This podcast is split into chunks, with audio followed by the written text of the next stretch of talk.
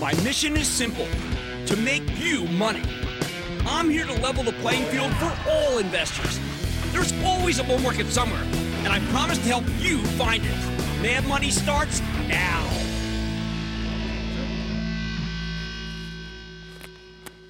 Hey, I'm Cramer. Welcome to Mad Money. Welcome to Cramerica. Other people want to make friends. I'm just trying to make some money and live through this show. Because my job is not just to entertain you, but to educate and teach you. So call me at 1 800 743 CNBC or tweet me at Jim Cramer.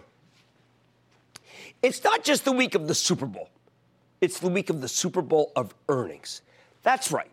Even as we hit still more record highs today, Dow gaining 224 points, S&P climbing 1.18%, Nasdaq falling 1.28%, even as President Trump made the pitch for doing business in America at Davos. It's the earnings that are front and center. So let's get right to the game plan for next week. Does anyone else blow their nose on TV? I don't think so. I'm the only guy. Like, uh, uh, what do the other guys do? It's a good question, isn't it? All right. Lockheed Martin kicks things off on Monday. And all I can say is you want this company to give you some reason, any reason, to get into what's become the hottest group in the market, and that's the defense sector. Now, I know the president is at Davos touting the U.S. as a place to do business and threatening sanctions, of course, against unfair trade practices. But there's another way to do business with America. You can buy one of our finest exports, military hardware, which is Lockheed's stock in trade. When you combine Trump's sales pitch with the fact that defense is the only thing Republicans really like to spend money on. It's no wonder this group has been so strong. Unfortunately, you haven't gotten many opportunities to buy the defense stocks into weakness. Hopefully, Lockheed will say something because it's a very modest company that causes a quick dip so you can get in. Tuesday's big pharma rears its head, okay? Uh, and then we hear from Pfizer. Each quarter, Pfizer tries to come up with something new to intrigue us. They try. I guess they can't all be AbbVie, which is up $15 today, thanks to get this earnings growth, not buybacks, actual growth. I wouldn't hold your breath if you're waiting for that kind of thing from Pfizer, though. Pfizer's a, like a utility, decent dividend. We also hear from McDonald's, one of the greatest comeback stories of our era. CEO Steve Easterbrook has turned this aging Hulk around to the point where it's now doing three times the same store sales of Starbucks in the US. And while I don't have a man crush on him, I'm certainly blown away by how he keeps delivering. I think value is one part of the story, but the other part, wow, okay, the bathrooms are clean. Don't laugh. The old pre-Easterbrook McDonald's didn't have either. After the close, we get results from AMD, and judging by Intel's amazing quarter, which sent the stock surging more than 10% today, this should be AMD's time to shine. Can it break through this level, this 12, 13, 12, 13? You bet, as long as Dr. Lisa Su, the CEO, tells a good story, and I expect she will. The earnings Super Bowl goes into full, full throttle on Wednesday. In the morning, we hear from the hottest stock in the Dow, Boeing.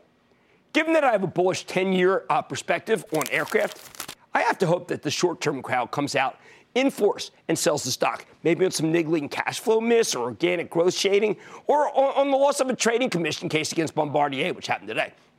Now, I say that you might get a chance to buy it because Honeywell, the conglomerate with huge aerospace content, reported today, and they gave you a slight miss in organic growth. So the stock initially looked weaker off that headline, but that was a buying opportunity as Honeywell quickly reversed and surged higher. By the way, all the industrials were up big today. I think a lot of it's Davos, a lot of it's the president.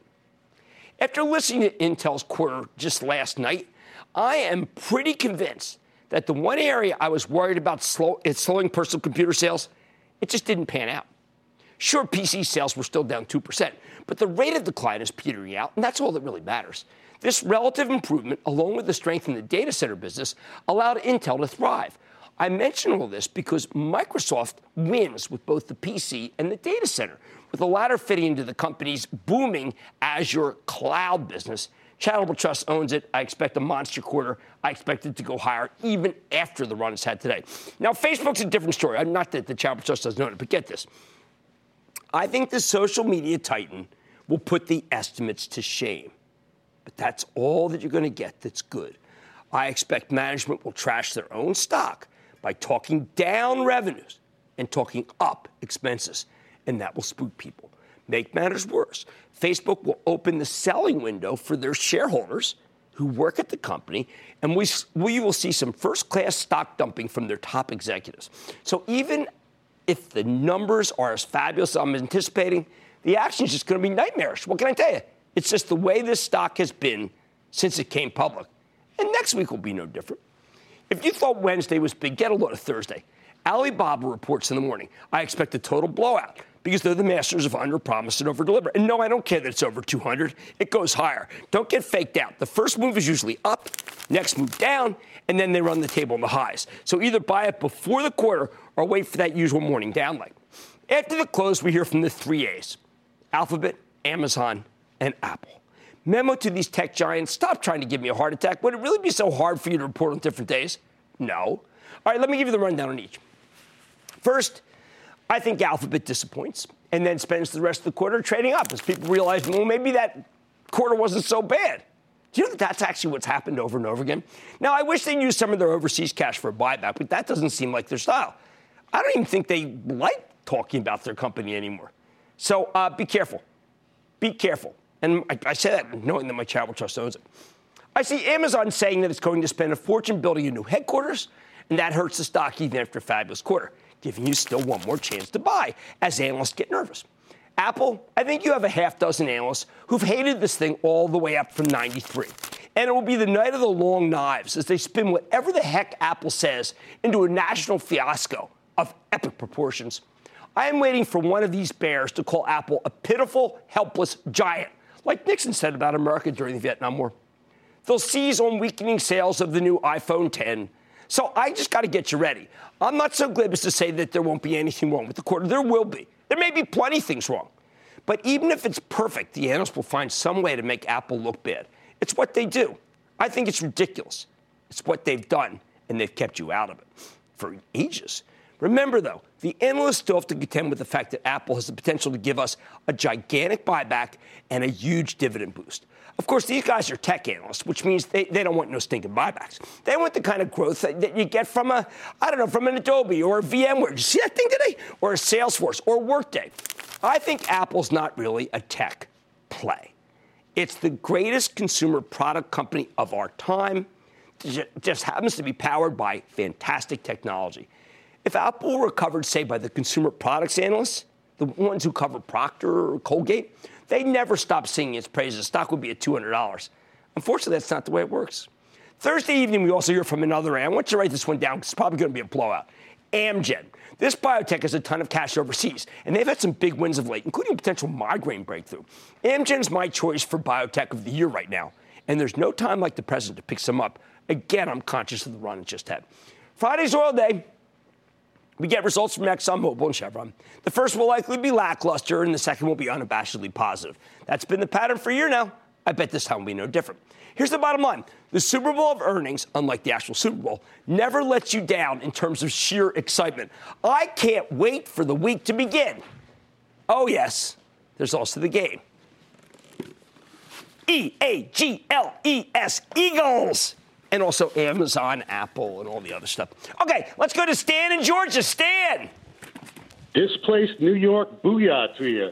Done your way. Hey, hey Jim. Uh, so, in keeping with your fundamentals of uh, investing, over the past six or seven years, I've accumulated about a thousand shares of Delta Airlines, and it's been a terrific uh, uh stock to own. But over the past week or so, there's been a little bit of a sell-off, and also uh, I'm reading some things that may be disruptive to that sector fundamental to the sector fundamentals.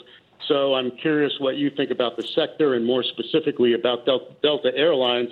Is it going to be clear skies or is there turbulence ahead? Stan, I got to tell you, I was on that United Airlines call in United Continental, and it's very clear that they've decided, you know what, we're going to have a fare war.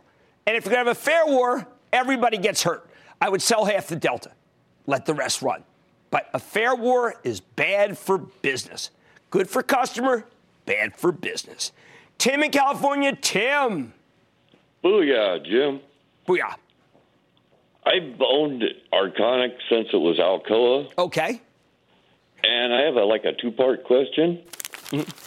Is the new tax code or rate going to help them or not? And what's the and, other? And, and also, they've had disappointing earnings every time I've had it and I just wondered if you see a brighter outcome this time. All right, Tim, my Chapel just owns it. I think it'll be disappointing, and I don't think it'll be any good. Uh, so then why do we sell it? Because why don't we sell it? Well, because the assets are worth a lot more than the actual uh, earnings. Uh, do I think they'll screw it up? I don't know, probably. Uh, is it worth owning because of that? Eh, let it come down, then do some more buying. But that's the way things are. Man, I'm in a real truth telling mode tonight, aren't I? Let's go to, not that I wouldn't be normally, it's just that I'm not as uh, Gandhi like about it. Let's go to Curtis, North Carolina. Curtis. Mr. Cramer, thanks so much for taking the call, man. How about the Eagles and Nick Foles? There you go. Now that's the kind of question that I wanted. Is there also a question? Uh, there's probably something about stocks too, but this is not ESPN. What's up? Unbelievable, man! I'm hoping they bring that title home to the city of Philadelphia. But oh, listen, God, what in the I wide, so. wide world of RVs is going on with Thor Industries today? Oh, somebody downgraded it. You know, periodically you get a chance to get into stock. Now there usually isn't much for Thor. You don't get to you don't get to move into it, but they gave it to you today. Pull the trigger Monday. Thor is an experiential story that will last for many years to come. All right, it's the Super Bowl of earnings. Earnings from key companies are front and center next week, and I'm expecting some major blowouts. Please write them down because there's opportunity. Hey, we nailed the intel this week. On Mad Money tonight, Lam Research may have taken a hit yesterday, but it's up nearly 10% over the past month alone. What do drones and data centers mean for its future? Do not miss my interview with the CEO at Nurse Latest Support. Then does FANG have all the action? Hmm, what is he going to do? A piece about Facebook, Amazon, Netflix, Google? No! Diamondback Energy, FANG! And we all know technology is transforming our world, but how is it impacting competitive sports? I'm talking with a man who knows. So stick with Cramer. Don't miss a second of Mad Money. Follow at Jim Cramer on Twitter. Have a question? Tweet Cramer. Hashtag mad tweets. Send Jim an email to madmoney at cnbc.com or give us a call at 1 800 743 CNBC. Miss something? Head to madmoney.cnbc.com.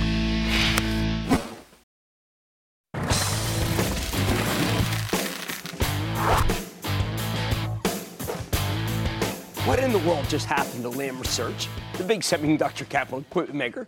On Wednesday night, Lam reported what seemed to be one of the biggest blowouts, uh, uh, uh, maybe of the last couple years. The company delivered a massive 66 cent earnings beat off a $3.68 basis, with higher than expected sales up 37% year over year. Management gave strong guidance for the next quarter. Conference calls upbeat.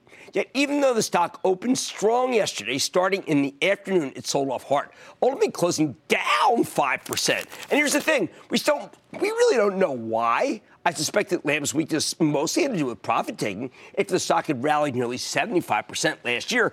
And as of yesterday morning, it had run up another 14% for 2018. Now, you're getting a rare pullback in a red hot sector, so could this be a terrific buying opportunity? Let's take a closer look with Martin Anstice. He's the president and CEO of Lam Research. Hear more about the quarter and where the company and the industry is headed. Mr. Anstice, welcome back to Mad Money.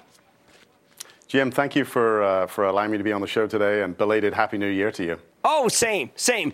Martin, I went through the call, went through the release, went through the deck, and I came away with one thing, which is that we are early innings early innings in data center and Internet of Things, and it's just starting. Would that be a good takeaway?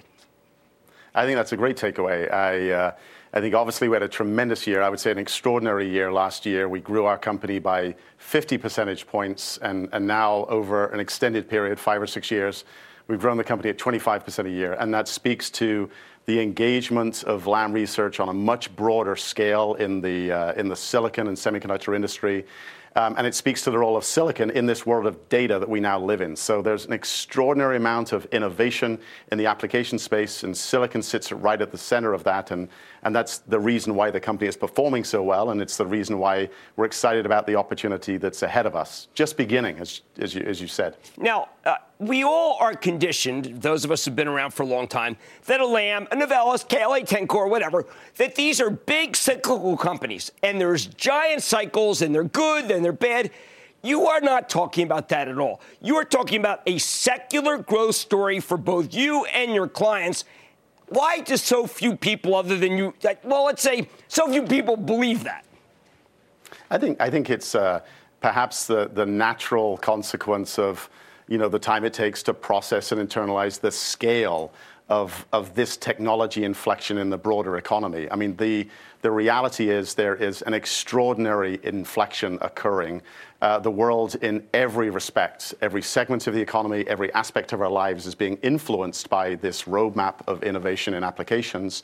Silicon's right at the center of that, and, and so is Lam and it's it's just beginning and it takes time so historically our industry would dialogue around units units of cell phones units of pcs that is still relevant but nowhere close to the relevance today that was true previously today it's about content. Cell phone growth uh, single digits. Content growth in cell phone 50% per year for the last couple of years and forecasted again this year. The data center instrumental now in terms of the sustainability of demand for silicon and the sustainability of our business. Five years ago, the relationship of demand for non-volatile memory, NAND flash, from the, from the cell phone and the data center was a five to one ratio. Today it's two to one. The data center, the diversification of demand for silicon is, is, is the answer to sustainability. It's very exciting. Okay, so let, if we just want to deal with reversal in the stock intraday, I think you solved that. You say at one point in the call, I hope there isn't skepticism around the corner itself, because I hope at this point we've got a track record of actually delivering on the, the, kind, the kind of quarters that you gave. I think that the answer to this is that, Martin, no matter what you do, there's going to be skepticism, but I think it has to do with how far your stock ran, not about the idea that it's density, because I think you've convinced us it's density, not units. Do you agree that it's just, I mean, you have to accept the fact that your stock's been a rocket ship and people just ring in the register? I think it takes time to your point, and there's an ebb and flow of valuation. But at the end of the day, our focus is on the things that we can control and creating opportunity to contribute to the success of our customers. Our focus is to develop differentiated, enabling technology for our customers. Our definition of success is to compete for a broader scale of wafer fabrication equipment spending each year and to win and defend with differentiated solutions more each year as well. And the headline since we brought Lam and Novellus together, first year after uh, we formed this new company, we had uh, shipments that represented 14% of the spending of our customers in that year. Last year, 21%. This is a story of expanding our portfolio, engaging more broadly in the segments of the industry. That's what we get chance to control, and uh, we trust that eventually the valuation of the company um, is consistent with where we are in terms of performance and the reality of opportunity in the years ahead. We're very excited. At what point do we recognize that, that the uh, there is a bit of a razor razor blade model here too? Your service stream, which you don't break out to the level that I would like, must be gigantic at this point because these are huge machines and no one can service them other than you. Yeah, that's a, a, true statement. I mean, the, the annuity of the company um, is, uh, is an increasingly important part of understanding the economics and the sustainability of the performance of Lam. There's something quite extraordinary about where we sit in the ecosystem uh, and the prominence of that business for, for us. Um, it's a business that's growing faster than the, installed base. It's a business uh, that is very profitable, um, and it's a business that is obviously, to your point, um, a, core component of the quality of earnings because the serviceability from the OEM is, is everything about that part of our company. Well, it was a remarkable quarter, a remarkable year, and I congratulate you for just delivering for shareholders endlessly. Martin Anstice, the president and CEO of Lam Research. Thank you, sir. Appreciate it. Thank you.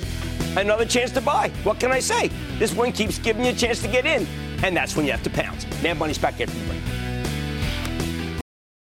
A little over a year ago, I joked that this market was all about a tale of two fangs. There's the familiar FANG, my acronym for Facebook, Amazon, Netflix, and Google, now Alphabet. And then there's Diamondback Energy, which trades under the symbol FANG.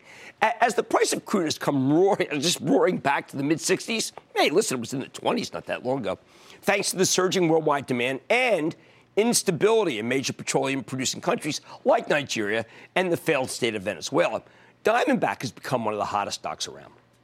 In fact, somehow, FANG, Diamondback, has turned into one of the sexiest names of the oil patch. This thing has given you a monster 57% gain from its lows last September. And you know what? It's really, it's, it's nearly doubled over the past two years, which begs the question how has Diamondback Energy become everybody's favorite growth oil stock? And does it deserve all this adoration? For those of you who don't know, Diamondback is an exploration and production, or E&P company, that's focused on the Permian Basin. The area in West Texas is practically overflowing with cheap oil. Now, the Permian has been red hot for years.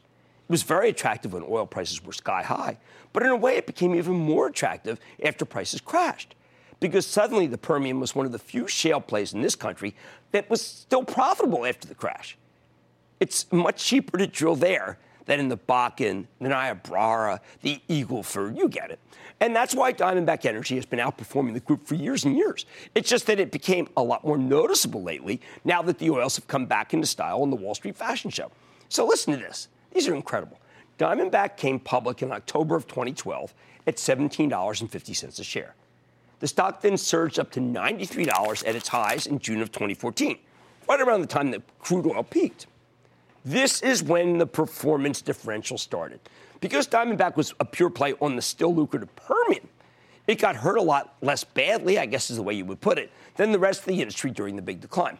From its peak in 2014 to the industry wide uh, January collapse in 2016 when crude dipped down to the 20s, Diamondback stock only get the, have to write these numbers down. It only lost 40% of its value. To put that in perspective, the XOP, that's the Standard & Poor's Oil and Gas Exploration ETF, lost 74% of its value over the same period. 40, 74. Since then, the stock has surged into the stratosphere. While the price of oil is only back to $66 a barrel, Diamondback is now trading well above where it was. Above when crude was over 100 bucks. Remember, the stock peaked at 93 three and a half years ago. Now it's 130. You might think that's patently insane. But the truth is that Diamondback hasn't been sitting still for these past few years. It's been working. Let me explain why the stock has become so beloved. If you only learn one thing about Diamondback Energy tonight, learn this. With oil prices once again on the rise, this company's earnings are poised to explode higher. Earnings, actual earnings. Here, when was the last time you heard that from an oil company? Even when crude was down at $40 a barrel, more than 71% of Diamondback's acreage was still profitable. That's why the stock held up so much better than the rest of the industry during the meltdown. The company used the fact that it's you get used it to its advantage. During the downturn, Diamondback did a series of secondary offerings in order to raise cash, which it promptly spent on acquiring $3.5 billion worth of additional acreage in the Permian, including the $2.2 billion acquisition of Brigham Energy in 2016. Thanks in part to these deals, Diamondback's production is now 18 times greater than when the company came public a little over five years ago. With oil back at 66 a barrel, all of their acreage is profitable, all of it. As crude goes up, the gains flow right to the bottom line of Diamondback. Even better, Fang can quickly ramp up its drilling program. They're going from running 6 to 12 rigs to running 18 to 20 rigs in order to dramatically boost its production. It's not like they were running at full capacity when crude was in the 40s. Now they can turn the spigot back on. And remember, very few other companies had the bold design to buy other companies when oil went down. Fang's different. They stepped up to the plate. On top of that, Wall Street just loves a simple story. Investors tend to shy away from the companies that have uh, that are hard to understand. It doesn't matter what industry; that's what they do. Diamondback is one of the simplest oil and gas exploration plays on earth. The company only operates in a single region, and even within the Permian Basin, they're only focused on six core areas.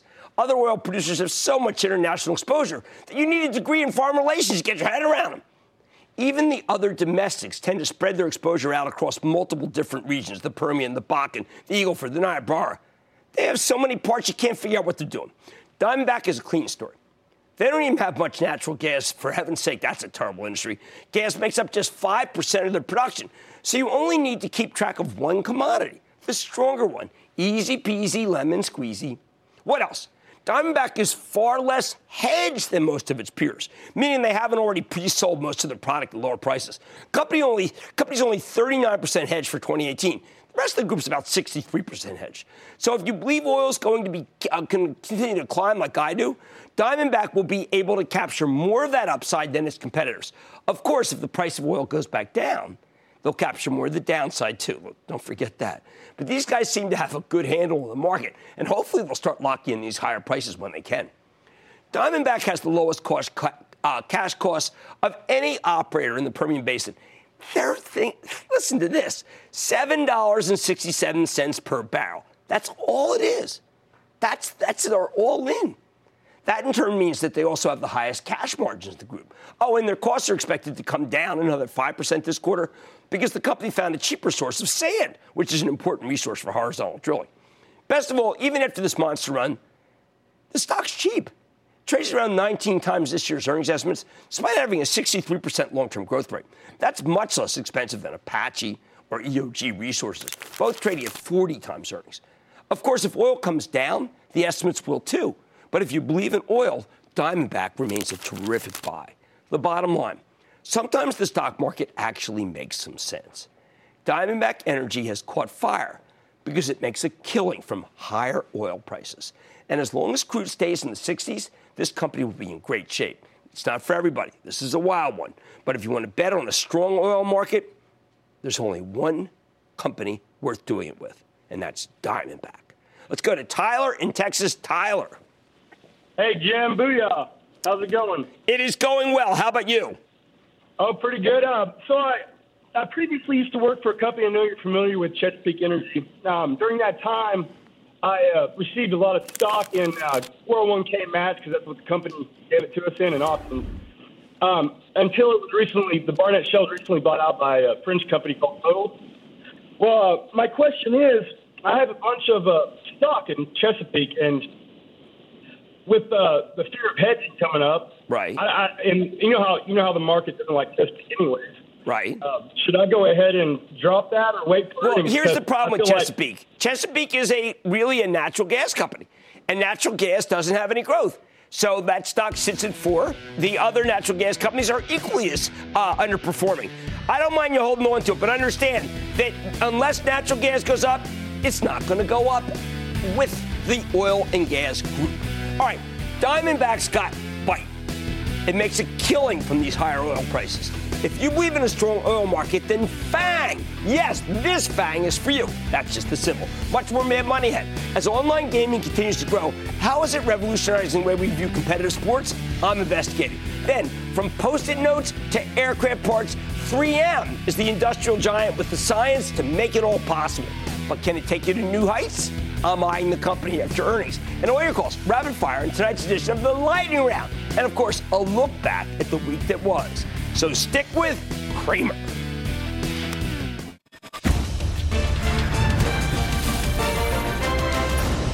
Monday, kick off the trading day was Squawk on the Street. Live from Post 9 at the NYSE. What a week. Oh, my, it's a great weekend. I'm going to get my vocal cords back because, you see, next week, I've got some screaming and yelling to then do. you will lose them for good. It all starts at 9 a.m. Eastern.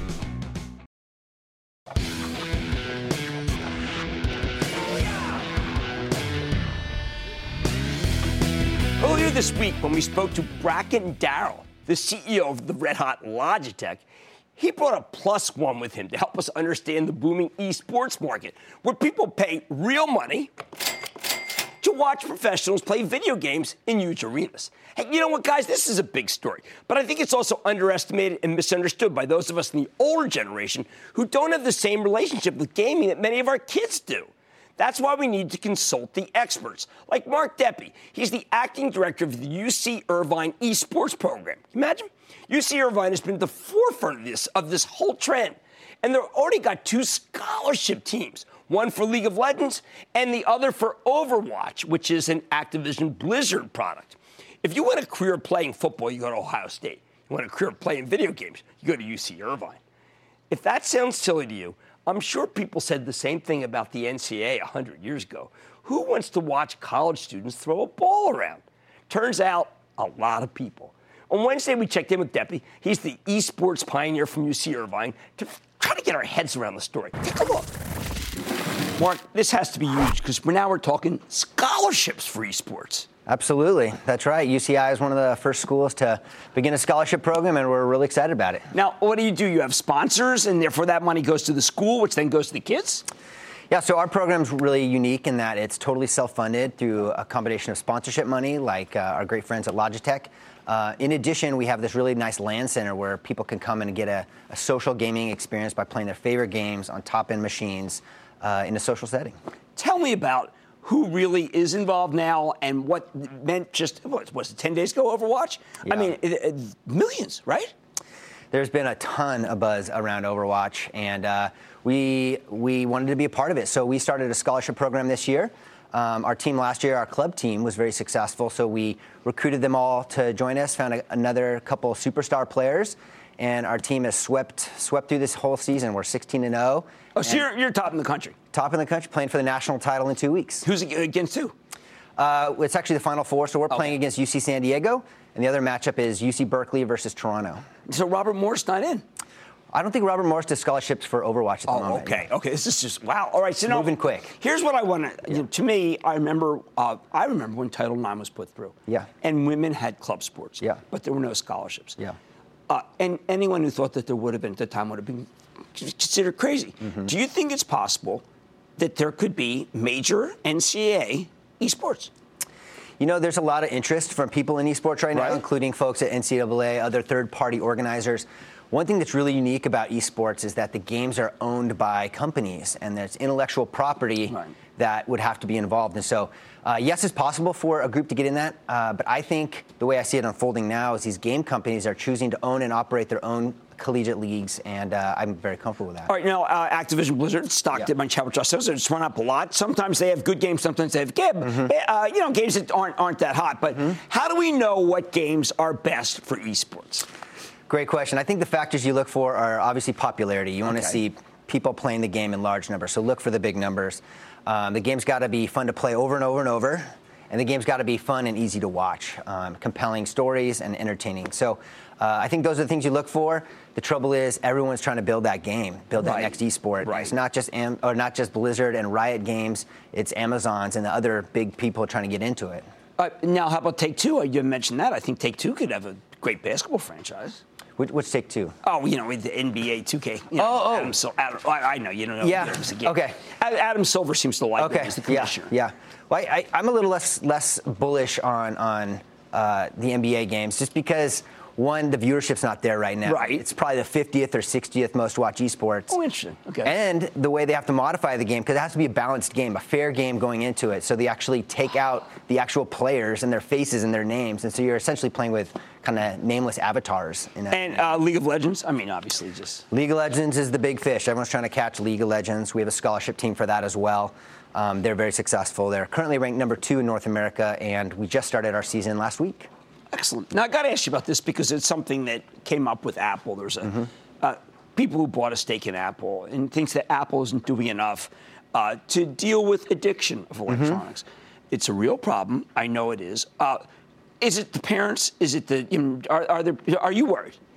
You know, I think I think like any industry, there's there's problems associated with it, and I think we're not going to shy away from those, and we're going to engage and try to support the the players that are in our program. Right. I think one great thing about having programs is you actually get to meet the gamers. You're pulling them out of their dorm rooms, out of their base rooms. okay because that's real problem. Yeah. Because it's about bullying. Yeah. It's about so it's about inability to socialize, Yeah. and you're getting them together changes that.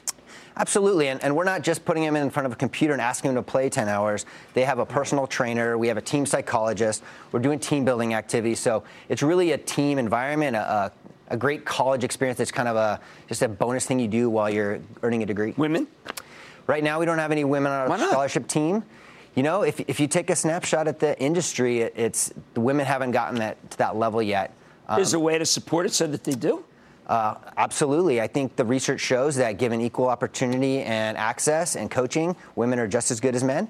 Um, but I think a lot of us do with early early life socialization. And then you mentioned the, the online toxicity and bullying. Right, It's right. the internet can be a pretty terrible place. Um, and so we're really interested in, in supporting the pipeline and building that. Uh, we hosted a, a girls' summer camp for esports last year, the only camp we held. Um, and we're going to additionally try to kind of get some underrepresented faces in esports uh, as well. So we want to we want to provide access to people who want to compete. Why is it uh, geographically that you know San Diego, you guys? I mean, why isn't it uh, you know Florida yet, uh, New York? When, when's that happen? That's a great question. Uh, West Coast is just the best coast when it comes Why? to sports. Well, if you look at the two games we've talked about, League of Legends and Overwatch, the professional scenes are entirely SoCal based. So you have an elite player base to pull from. Um, I think it's educated parents. I think it's just a high tech, high tech state and a high tech side of the country. So people are growing up maybe a little bit more comfortable with technology. Okay, so the last question. It, you're convinced it's not a fad or a flash in the pan. A lot of people tell me, Jim, you're too excited about Activision Yeah. Blizzard. You're too excited about Overwatch. It's going to go like this and then go like that. Yeah. Uh, I'm very bullish on it. I think the internet has changed every industry on the planet, and esports is the next evolution in competition. You play against who you want, regardless of age, gender, uh, where they live, and you play against people your ability level. I think that's really powerful. You don't have referees messing up your game for you. It- all the rules are built into the game. So I think our expectations are changing with the internet, and I think esports are going to meet those expectations. Well, I, I am in total agreement. I just need to hear from someone. So Yeah. I, I'm just thinking maybe I'm too out there. I Yeah. think it's very real. Cool. That's Mark Deppe. The acting director, aka Chief Gaming Officer of UCI Esports. Stay with Cramer.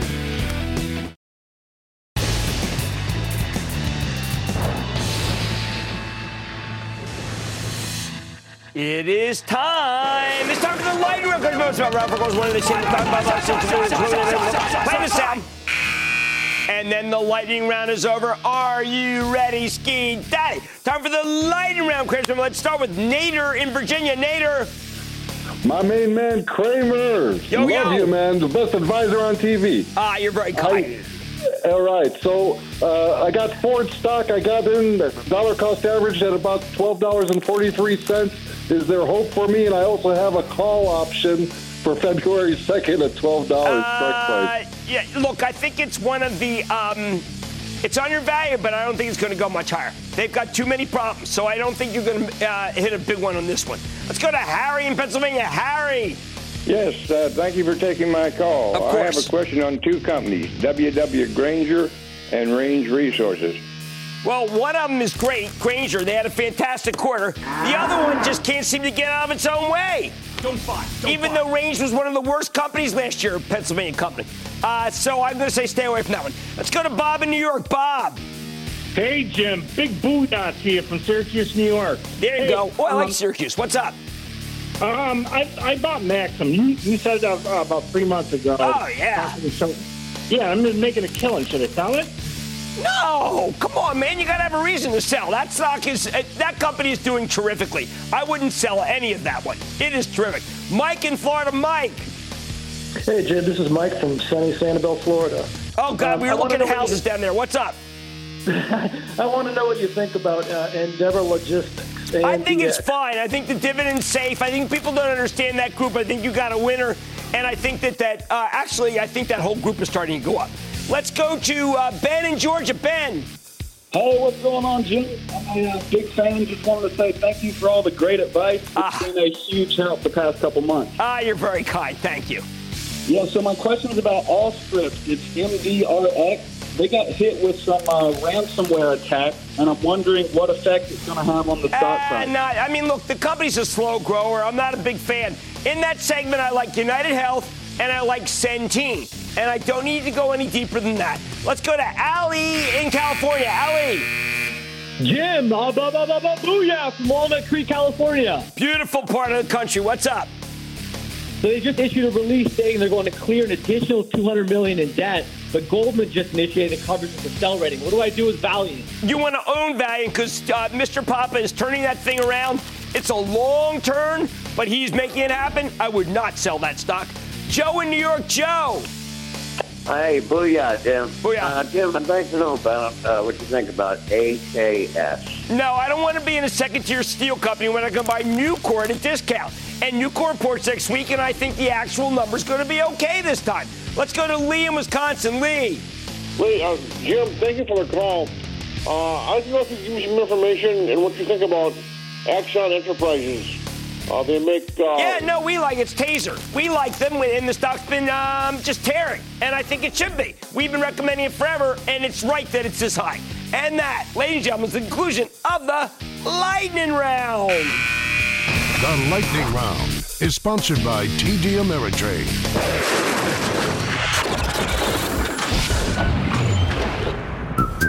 How are you, Mr. Cramer? I, I, I, I um, get that dollar shave. I don't even pay for it anymore. It keeps coming. I've got like razors up this high. They do cool things too. I gotta tell you, I feel like Brady. Oh no, I want to beat Brady. Never mind. The hedge funds had their head spun, not unlike Reagan in a movie that I still like. Go Eagles! Go Eagles! Go, go Birds! This shirt is for you. It could be a great revenge item too. Yes. On eBay. How That- many of these you made? Th- one. Just one. Well, that's one on one. Neighbor company that I've just bought all the way down to the. I've been holding. Ah, going on today. That's about Nike. And Isabel, uh, my stock's down 20. All you do for us, Jim. and Really, really enjoy the. Uh,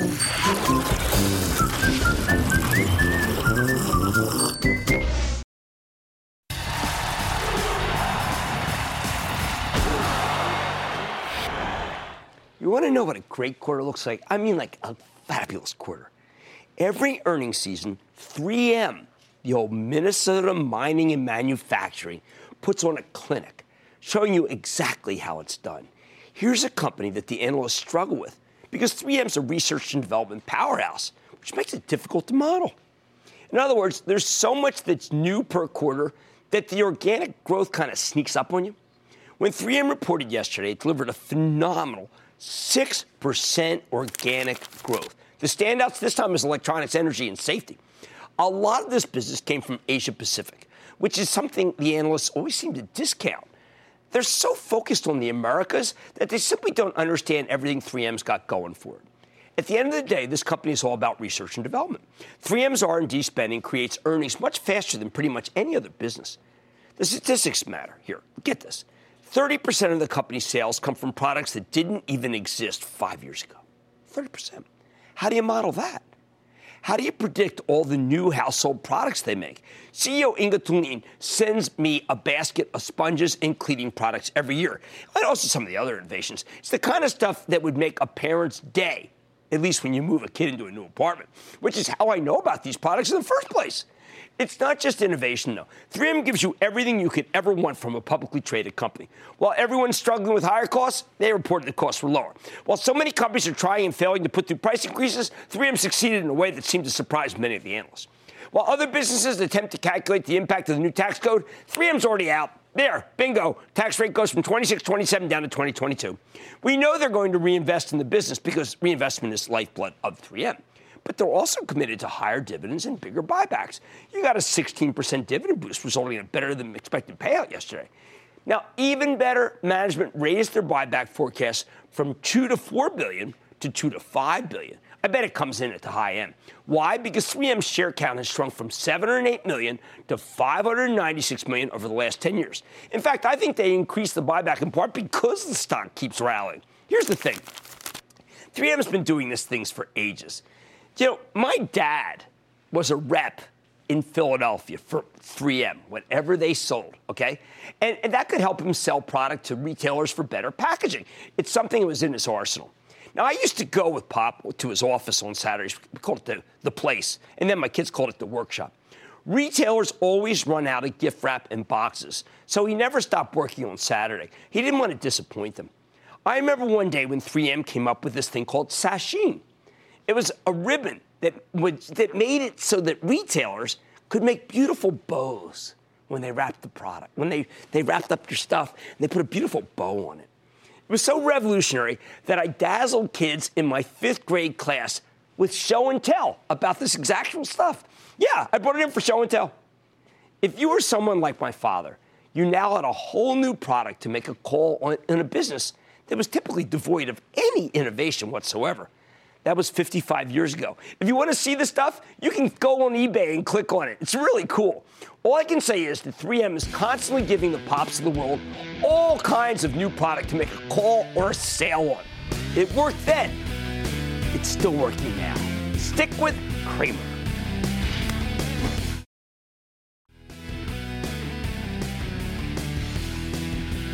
The industrials just won't quit. We had a great number from Honeywell today, and boom, the stock took off. Took all the others with it, including Cummins, everything that matters industrially.